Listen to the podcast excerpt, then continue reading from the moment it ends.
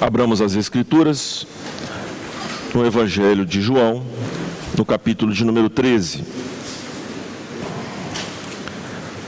O alvo da nossa meditação nesta manhã bendita se encontra entre os versículos de número 31 a 38. João, capítulo de número 13, versículos de número 31 a 38. Eu farei a leitura mais uma vez do texto bíblico e os irmãos acompanhem.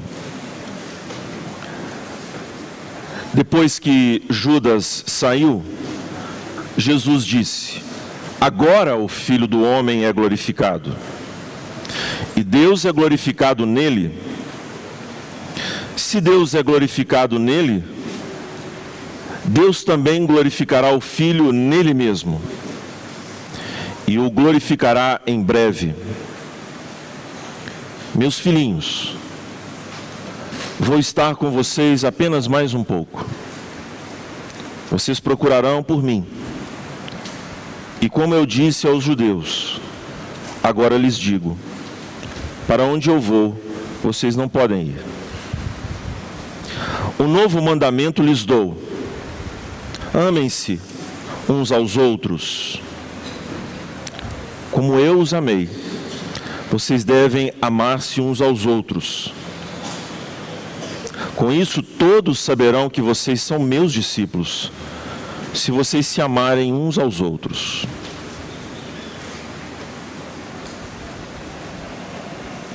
Simão Pedro lhe perguntou: Senhor, para onde vais?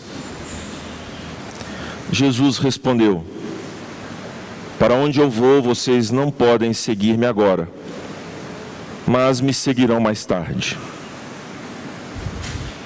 Pedro perguntou: Senhor, por que não posso seguir-te agora? Darei a minha vida por ti. Então Jesus respondeu: Você dará a vida por mim? Asseguro-lhe que antes que o galo cante, você me negará três vezes. Vamos orar, meus irmãos. Senhor Deus Todo-Poderoso, Criador dos céus e da terra, Pai de nosso Senhor e Salvador Jesus Cristo, Deus que não pode ser explicado pelo homem, senão que o Senhor mesmo se revela a nós. Nós o conhecemos porque o Senhor se dá a conhecer a nós. E o fez plenamente na pessoa de Jesus, o teu Filho amantíssimo. Ele que é Deus contigo, o primogênito de toda a criação, onde habita corporalmente toda a plenitude da divindade ele que é a expressão exata do teu ser, do teu ser invisível, que habita em luz inacessível, ao qual homem nenhum pode penetrar. É Ele que revela o Senhor, de modo que a tua glória está estampada na face doce, poderosa do homem-deus do Deus homem, Jesus. É através da fé que vem dele, da sua cruz, que nós, ó Deus, nos dirigimos a Ti em oração, pedindo-te que se cumpra o ministério profético do Teu Filho amado. O Senhor o incumbiu de ser o mestre da igreja e é o que ele tem feito fielmente, nos instruindo na pura doutrina do seu Evangelho. Nós te rogamos, portanto, ó Deus, que o teu Espírito, ele enche o nosso coração da tua palavra. Que a tua doutrina seja derramada sobre nós como orvalho na manhã.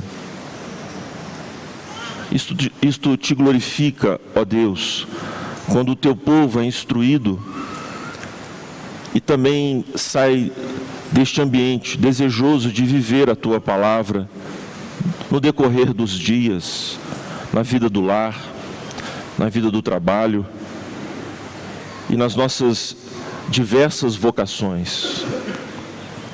Senhor, nós entendemos que ainda há dentro do nosso coração aquela letargia que é abominável aos teus olhos. Somos tardios de coração.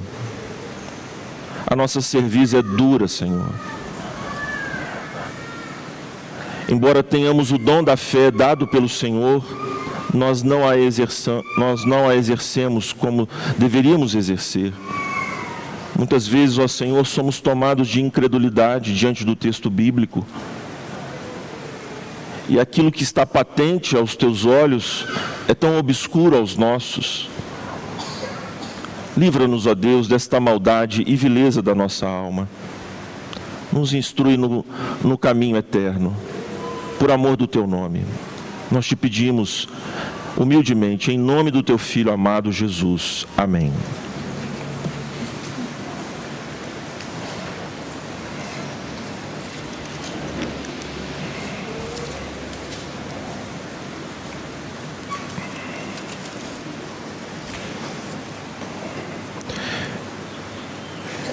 Irmãos, no capítulo de número 13 até o capítulo de número 20, nós vamos nos deparar com os discursos de Jesus, as suas palavras de despedida dos seus apóstolos.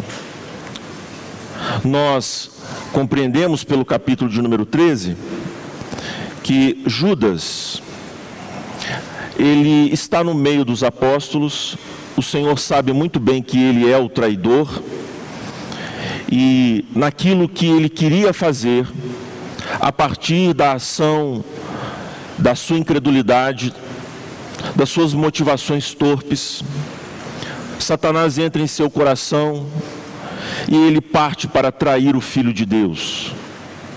Não obstante a este fato, irmãos, o que a narrativa prossegue dizendo é que Jesus sabe muito bem que aquele ato de Judas como diz muito bem também o nosso amado irmão John Piper, é um, pe é um pecado espetacular. Deus tem todo o controle, meus irmãos, dos eventos que se sucederão na vida do seu filho amado. E através da maldade de Judas, nós sabemos que Deus glorificará o Senhor Jesus Cristo os versículos de número 31 e 32 falam exatamente, meus irmãos, desta ação divina de glorificar a Cristo Jesus. Mais uma vez, neste Evangelho, uma vez que o próprio João nos prometeu desenvolver este tema, como Cristo Jesus glorifica o Pai, ele manifesta o Pai, manifesta a divindade nos seus atos.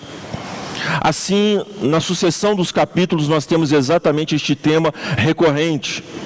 A despeito da maldade humana, Deus age, fazendo com que os atos dos homens, os atos contra o Senhor, redundem em glória para Ele. Só um Deus sábio e poderoso pode fazer isto. E os versículos número 31 e 32 falam exatamente deste aspecto. Alguns entendem, meus irmãos, que há aqui uma espécie de desconexão do que Jesus vem tratando e o que passa a falar entre os versículos de número 33 a 35. Jesus passa a falar do amor entre os discípulos, mas o que isso tem necessariamente a ver com o que ele acabara de declarar a respeito da cruz, a respeito dos atos malignos de Judas? E a seguir,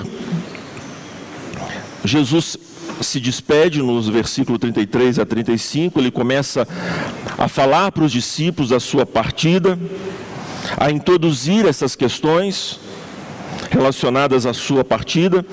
E no versículo de número 36 a 38, nós temos mais uma vez a figura intempestiva, precipitada, imprudente do nosso irmão Pedro.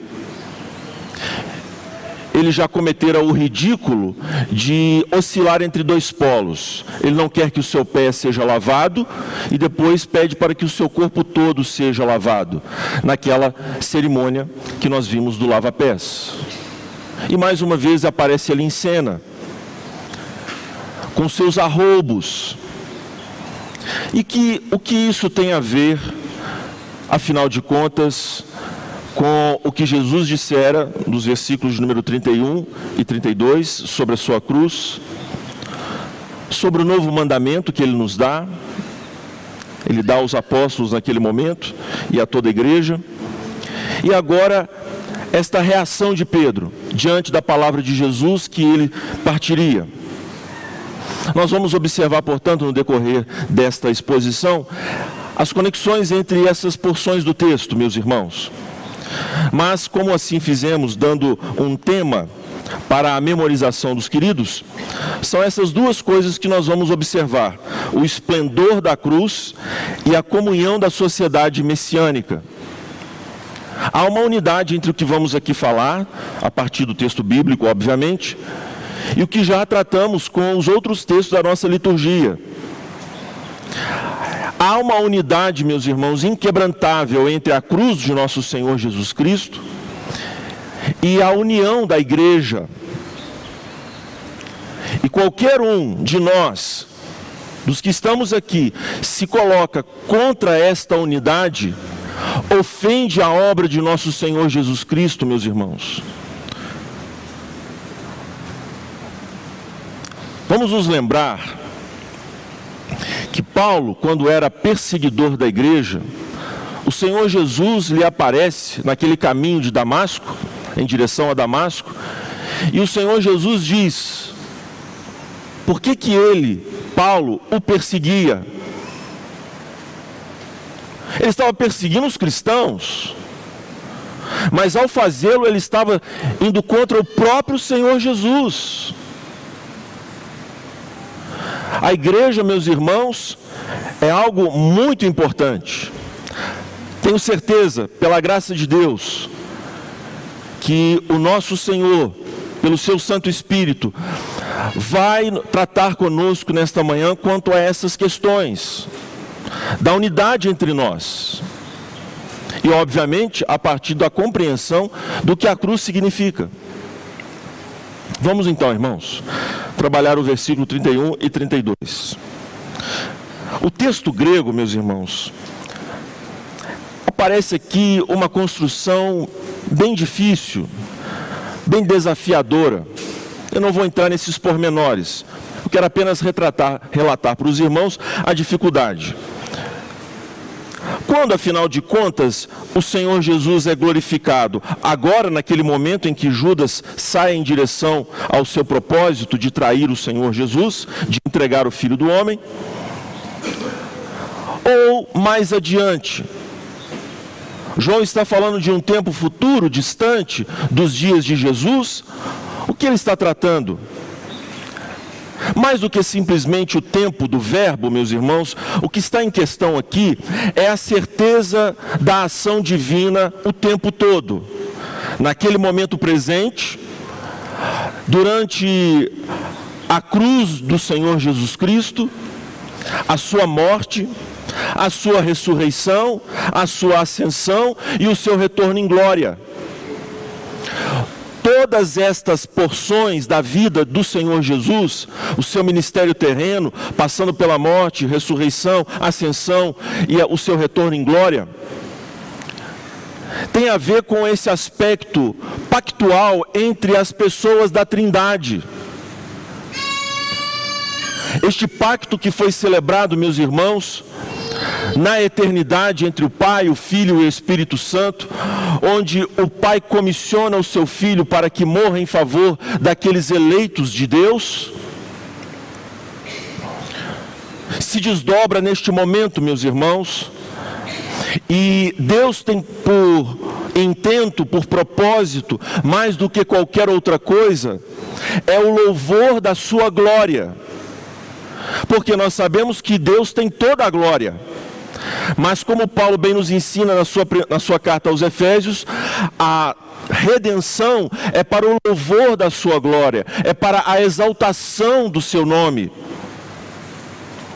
Mas no caso, irmãos, aqui de João, o termo glória tem a ver com esta refulgência, com este brilho, com esta ação divina de se dar a conhecer aos homens, de mostrar, mesmo através da maldade, como Deus suplanta os intentos malignos dos homens a sua sapiência, a sua sabedoria infinita. Irmãos, eu sou afeito à leitura de Tolkien, o grande literato que marcou a humanidade com a sua trilogia, que para ele não é trilogia, mas o seu editor quis que fosse, O Senhor dos Anéis. Você não pode ir ao céu sem ler Tolkien. Você precisa ler. Justamente para excitar a sua imaginação e, e aprofundar o seu próprio conhecimento bíblico. E ao aprofundar o seu conhecimento bíblico, compreender a linguagem arrebatadora de Tolkien. A uma certa altura do seu livro Silmarillion, ele fala da relação com Melkor. Melkor é uma é um ser angélico, mas que Tolkien diz que é o reflexo do pensamento divino. E figura ali, obviamente, Satanás. E eles são responsáveis, com os outros seres angelicais, para entoarem uma música que serve de trilha sonora para os atos da criação divina. A cena é maravilhosa. Eu fico me perguntando quanto tempo eu levei para ler esse livro. E a uma certa altura, Melkor desafina, e ele quer arrebatar os outros seres através da sua dissonância, da sua desordem. E então o Todo-Poderoso se levanta e diz que, mesmo agindo como ele age, o Senhor faria uma música triste, terrível, mas bela.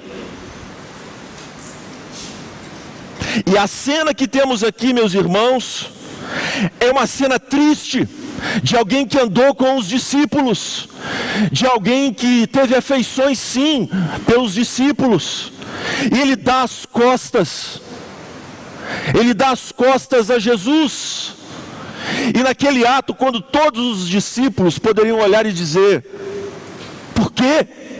Por que isto? Por que esta maldade? com o terno Jesus, com o Mestre querido, com o próprio amor encarnado. Por que traí-lo assim? Jesus se levanta. Agora foi glorificado o Filho do Homem.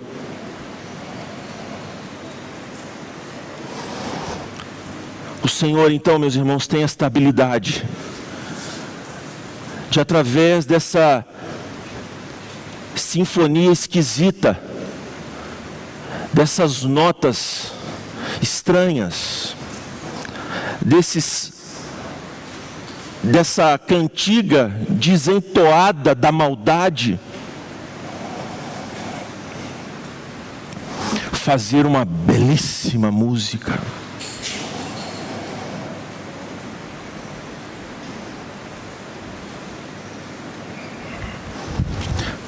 A glória, portanto, irmãos, que há de ser revelada naquele momento, e mais adiante, quer dizer, através do ato de Judas se desencadeiam os fatos relacionados à morte de Jesus.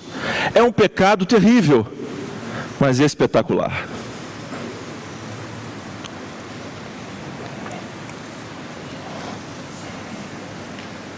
Irmãos, quantas vezes nós mesmos, na nossa porca vida, cometemos atos que nós mesmos, ao olhar para eles no corredor do passado, passamos a dizer assim: mas como que eu pude fazer tamanha tolice? E se nós somos crentes, porque o pecado outrora não nos alfinetava, mas agora que somos crentes e o pecado nos alfineta, esta dor ainda mais aumenta. Como eu posso fazer isso com o meu Senhor? De fato, meus irmãos, quando pecamos, é um ato, um vácuo, é um vácuo de incredulidade, um vácuo de ateísmo. Quando nós cedemos à tentação e pecamos, meus irmãos, nós estamos traindo o Senhor Jesus Cristo, é verdade.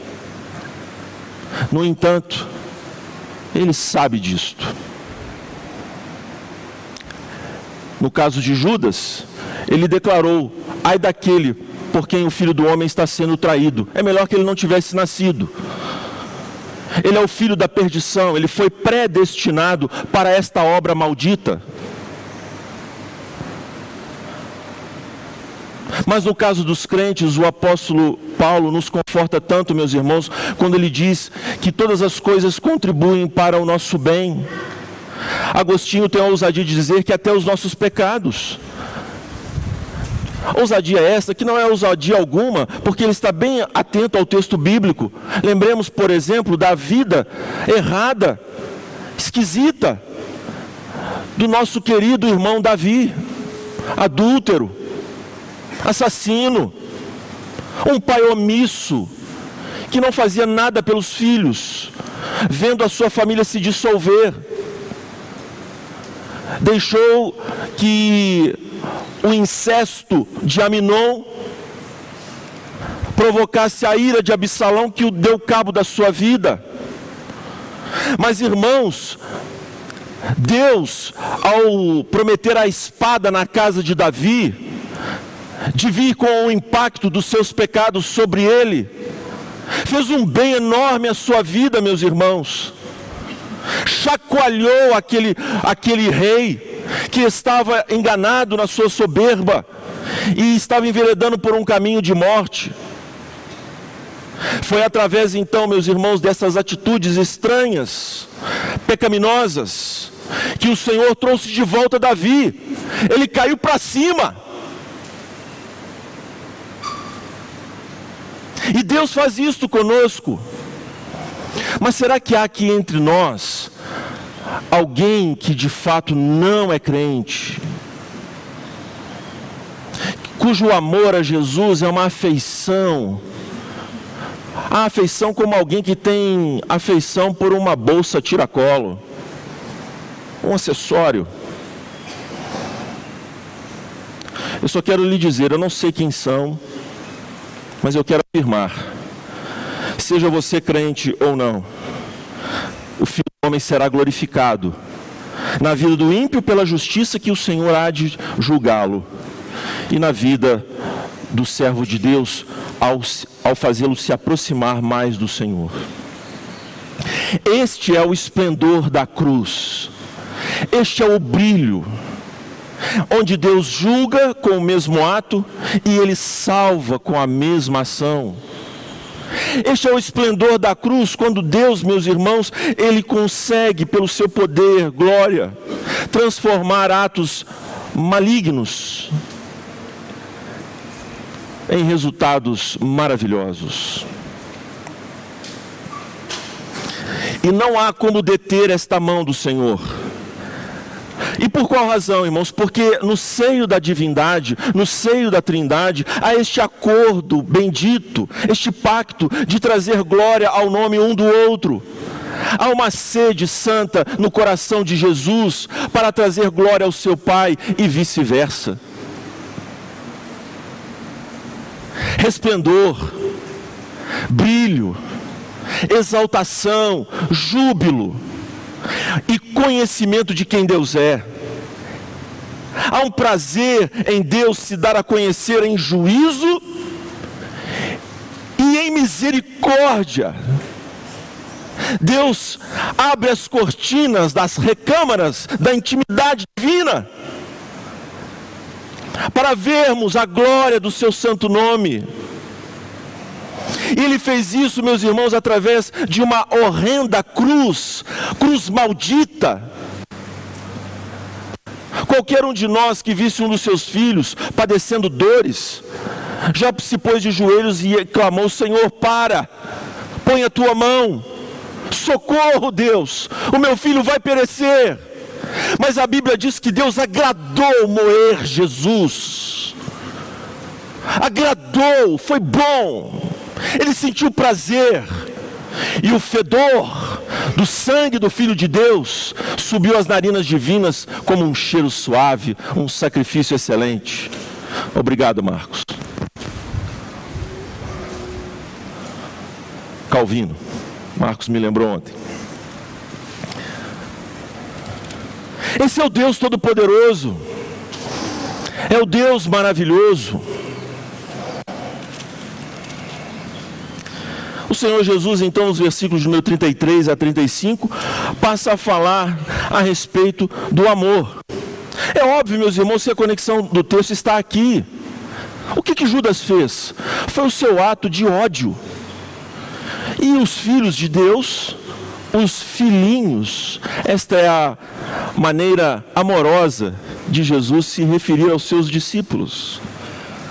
Ele é como um papai, um papai que quer os seus filhos ao redor da mesa.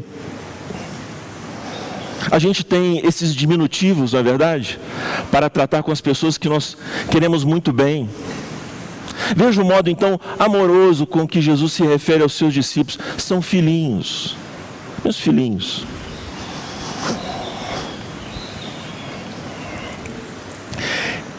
Mas ele dá uma notícia ruim.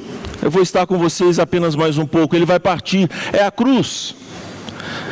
Vocês me procurarão, mas vocês não podem ir, assim como os judeus não podem, ofertar a Deus este sacrifício para salvar os homens. É disso que Jesus está falando. Vocês não podem me acompanhar nessa missão, ela é exclusiva da minha pessoa. Não diz respeito a ninguém, sou eu que vou beber este cálice. Vocês não podem me acompanhar. Vocês, depois Jesus vai dizer, vão me acompanhar de outro modo através de uma nova perspectiva, mas não essa particular em que ele, o Filho de Deus, será crucificado. E então, repare, meus irmãos, como que esta notícia cai como uma bomba no coração daqueles discípulos. Eles estiveram com Jesus, privando a sua presença por três anos. E o Senhor Jesus tolerou todas as suas tontices, as suas bobagens os amou e os amou até o fim, como nós vimos aqui no capítulo 13. O Senhor Jesus dedicou o melhor do seu tempo para amar aqueles discípulos. Havia esta unidade, eles se tratavam com beijos e abraços. Havia esta harmonia, esta alegria. São coisas tão espantosas, meus irmãos, que escapam a qualquer capacidade de narrativa. É arrebatadora a figura de Jesus. É única. Eles estão diante do Rei dos Reis e Senhor dos Senhores, o Deus encarnado. O próprio Pedro já confessou esta verdade. Ele é Senhor. É uma presença, portanto, muito querida, muito amada. Não, não, o senhor não pode ir, o senhor não pode ir, o senhor tem que ficar conosco. Nós queremos o senhor perto. Irmãos, é a atitude normal de quem ama, de quem gosta, de quem quer muito bem uma outra pessoa. Mas tem uma coisa, o Senhor vai dizer no versículo de número 34. Vocês não podem me acompanhar, mas uma coisa vocês têm que fazer e é imprescindível. E tem tudo a ver com a cruz. Pois a cruz, meus irmãos, reunirá. O próprio evangelista já disse isso. Os eleitos de Deus, o povo de Deus que anda espalhado. Jesus já disse que tem ovelhas, ainda outras ovelhas fora de Israel. E ele quer conduzi-las para formar um povo, porque irmãos, a individualidade é algo que é maravilhoso, Deus, meus irmãos, Ele nos conferiu uma pessoa a nós mesmos. Eu sou eu. E nós aprendemos a amar o Senhor individualmente. Cada um dos apóstolos que estão aqui com Jesus manifestam um aspecto particular no seu amor para com o Mestre.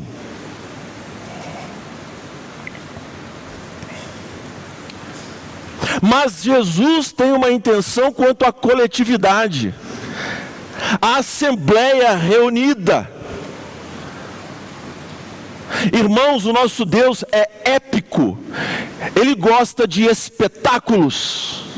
E as multidões reunidas são caracterizadas lá no livro de Apocalipse, porque os altos louvores de Deus, entoados na eternidade, quando das bodas do Cordeiro, quando estivermos com o Senhor, este triunfo,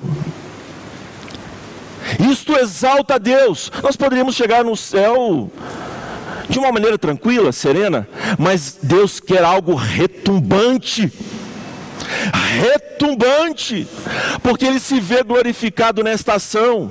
Aqui então o Senhor Jesus aprofunda esta visão de corpo, esta visão confederada que se revela na nação judaica, agora se revelará em seu corpo místico, a igreja. O povo de Deus é reunificado misteriosamente através dos laços da cruz. Outrora, os laços consanguíneos dos judeus poderiam ser assim muito importantes. E nós sabemos da tragédia de Israel, né? Eles acharam que filho de israelita, israelita é. Mas não. Não necessariamente. E agora aquilo que era tipificado na nação israelita se revela plenamente na igreja do Senhor Jesus Cristo. Nós somos ainda unidos por laços de sangue, não os nossos, mas laços do sangue de Jesus. E é isso que ele passa a falar.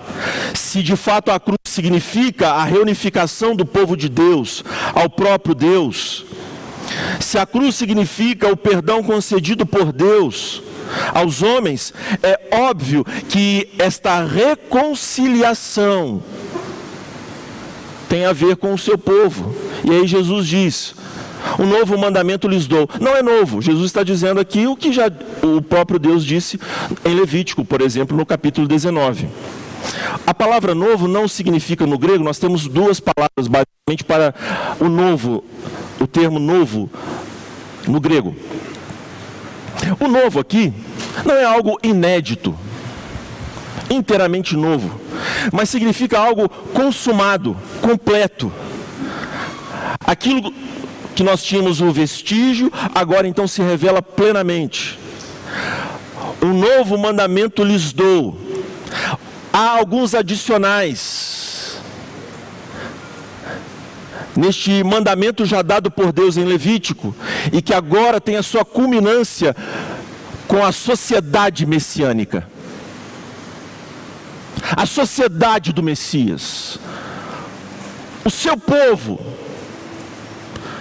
Povo de propriedade exclusiva de Deus. Povo santo. Sacerdócio real. O que, que então caracteriza este povo? que nós nos amemos uns aos outros. Como eu os amei, vocês devem amar-se uns aos outros. Como que Jesus nos amou? E aos apóstolos? Morrendo por nós, meus irmãos. Jesus está falando deste amor sacrificial. Os apóstolos entenderam essa questão, irmãos, e Pedro usa palavras fortes, por exemplo, para retratar este amor, amor messiânico, entranháveis afetos de misericórdia. Deus, meus irmãos, não quer que nós sintamos simpatia uns pelos outros. Oh, irmão, essa coisa piegas, cafona que nós temos nas igrejas. E aí, bênção de Deus, que coisa ridícula. Pastor, não falei assim. Eu sei, meus irmãos, porque muitas das vezes essas bobagens, esses trejeitos, esse evangeliquez esconde, oculta uma hipocrisia tremenda. Vamos ser sinceros. Nós temos que saber se os nossos irmãos estão tendo as três refeições do dia. Nós precisamos saber se os nossos irmãos estão tendo alguma dificuldade de emprego. Nós precisamos nos importar com os seus dramas, chorar com os que choram, sorrir com os que sorriem. Se um sofre, todos sofrem. Este é o amor com que Cristo quer que nós nos amemos. Não glorifica o Senhor, irmãos, um tipo de simpatia apenas. É bom que nós tenhamos entre nós esse tipo de cordialidade. Mas isso não basta. Nós precisamos nos amar, meus irmãos, amar verdadeiramente. Não quer dizer que a todos que nós nos que encontrarmos na igreja, nós temos que nos desnudar. Nós temos sim os nossos círculos de amizade, isso é perfeitamente normal. Mas, meus irmãos, nós não podemos ser partidários, ter as panelas na igreja. Eu sou de Jailson, eu sou de Wellington. Ah, não, peraí, eu errei. Não, mas funciona também. Nós não somos assim, meus irmãos. Nós não temos aqueles afeitos, que nós somos mais chegados. Nós queremos ver a fidelidade na vida cristã, em todos os sentidos, desde o púlpito, passando pela igreja dos. passando pelo o corpo dos irmãos aí. Amem-se com este amor, meus irmãos, que está no próprio seio da Trindade. Deus não poupou o seu próprio filho, mas o entregou a todos nós. Este amor sacrificial que se priva para ter mais. E quem quer ter mais, tem menos. Este é o segredo. Quando deixamos de dar, recebemos tanto.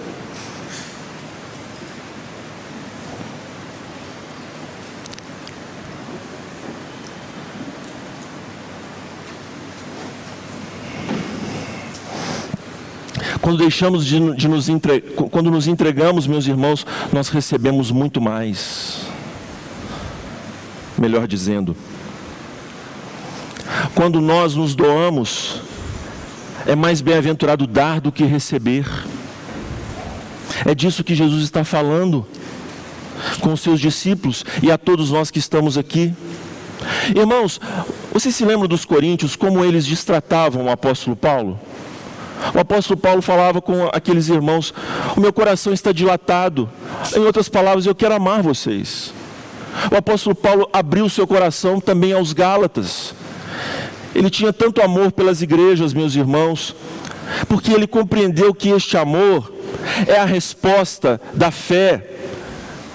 A fé que atua pelo amor é a obra de Deus na igreja. Irmãos, nós não nos amamos uns aos outros por iniciativa própria, mas Deus está operando este amor pelo seu Espírito em nós aqui, agora, neste instante.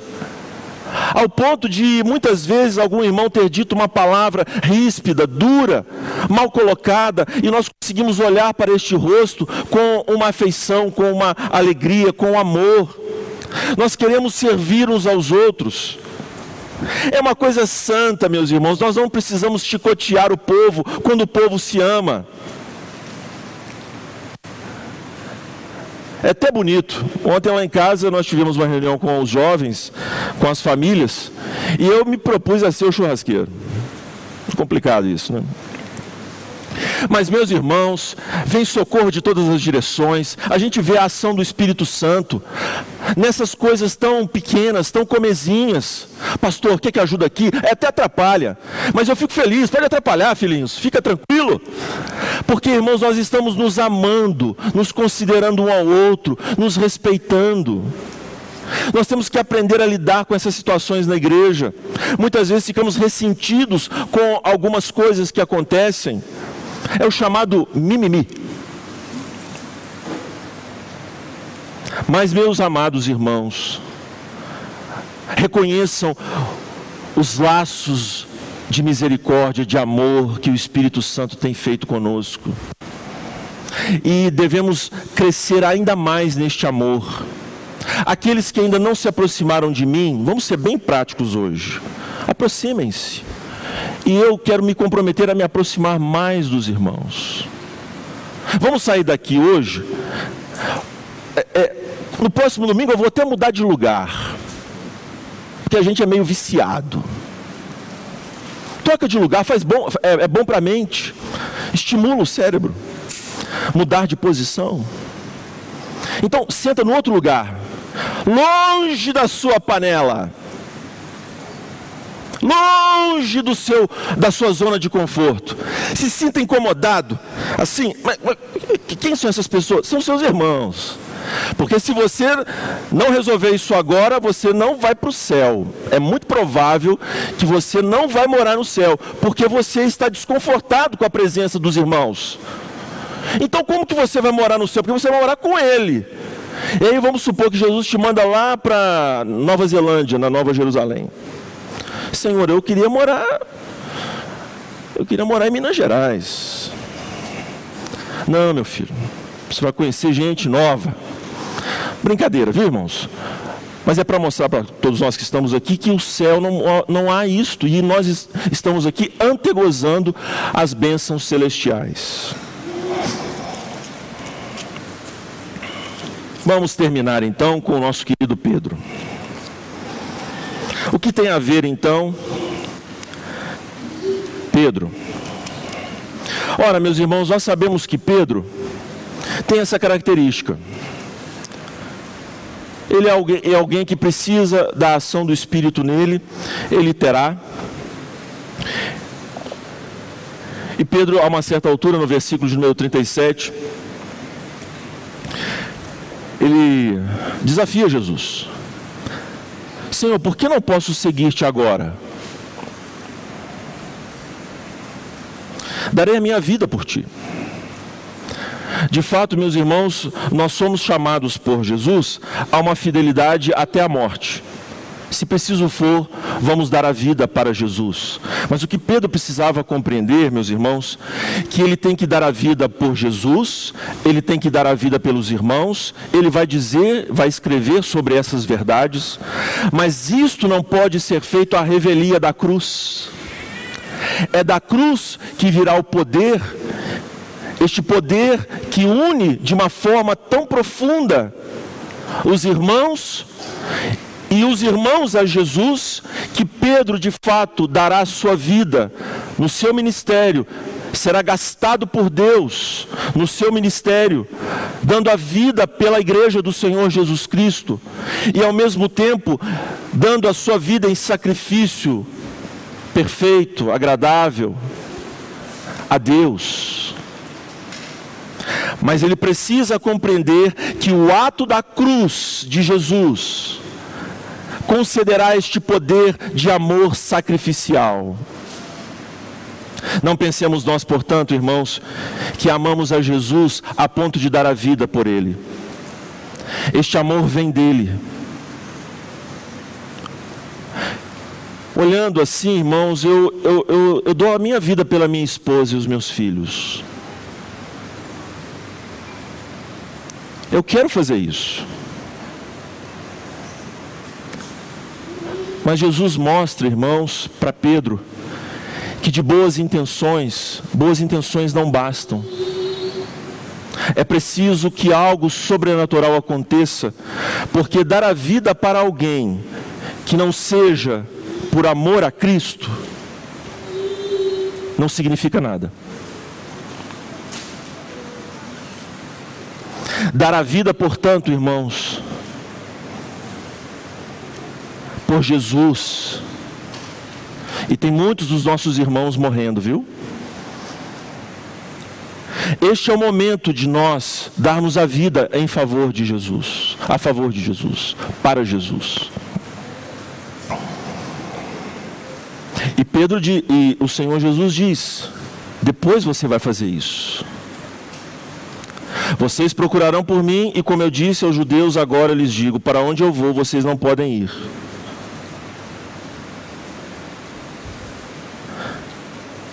Para onde vou, vocês não podem seguir-me agora, mas me seguirão mais tarde.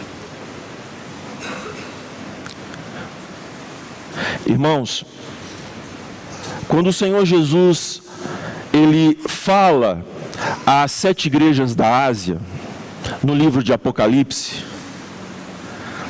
ele exige da sua igreja que ela não ame a sua própria vida, mas dê a sua vida por ele, se necessário for. Nós temos, nós temos portanto, o caso da igreja de Esmirna, que por não adotar a idolatria das cooperativas e sindicatos da sua cidade, uma vez que elas eram sacrificadas aos ídolos, ela chegou à mendicância. Esses irmãos, por isso Jesus diz que tu és pobre, mas é rico porque eles não negaram o nome do Senhor. E Jesus diz: ser fiel, ser fiel. E Ele nos coroará, coroará aquela igreja e nos coroará. Portanto, meu amado e minha amada irmã, as lutas têm se acumulado certamente em sua vida. Muitas lágrimas, muitos de nós aqui têm chorado. Mas coube a Jesus, a Jesus nos dar a fé, e não apenas a fé, mas padecer por Ele, sofrer por Ele. E muitas vezes, meus irmãos, nós nos escandalizamos, ficamos assim assustados com ações que nos acometem por conta do Evangelho ou por conta das situações desta vida, a condição sob a qual estamos todos nós, por conta da queda. Mas através, meus irmãos, deste canto torto do sofrimento, deste quadro estilhaçado diante de nós, dessas tintas pretas com, na nossa frente, O Senhor tem feito uma linda música da nossa vida. Apesar das lágrimas, meus irmãos, Ele tem feito uma linda música, e se Ele quiser, nos dar fé e força para morrer por Ele, como os huguenotes que tiveram as suas línguas cortadas para pararem de cantar os salmos a Deus na França. E foram mortos aos milhares na terrível noite de São Bartolomeu, perpetrado por reis e bispos católicos. Morreram glorificando o Senhor. Se Ele quiser, isto vai glorificá-lo, e assim nós o faremos, porque não há nada mais nesta vida que amamos, irmãos, do que a Jesus. Nós amamos o Senhor, irmãos. Ele fez algo em nós que não há como nós escondermos isto, apagarmos isto. E este amor, que começou parecendo uma gota no oceano, está se tornando um rio caudaloso. E nós estamos indo de encontro, indo ao encontro deste oceano de amor. O Deus de, do Senhor Jesus. O Senhor Jesus. Como diria Jonathan Edwards, a Trindade é uma explosão de amor. Glórias sejam dadas ao Messias, à sua cruz. E agora você já sabe, nós devemos nos amar, amar sacrificialmente, pelo poder que vem da cruz. Nenhum de nós, assim como Pedro, não poderíamos seguir o Mestre naquela missão. Mas agora, com o poder da Sua cruz, podemos amá-lo, amar uns aos outros sacrificialmente e amar a Jesus ao ponto de dar a sua, a sua e a minha vida por Ele. Vamos cantar, meus irmãos.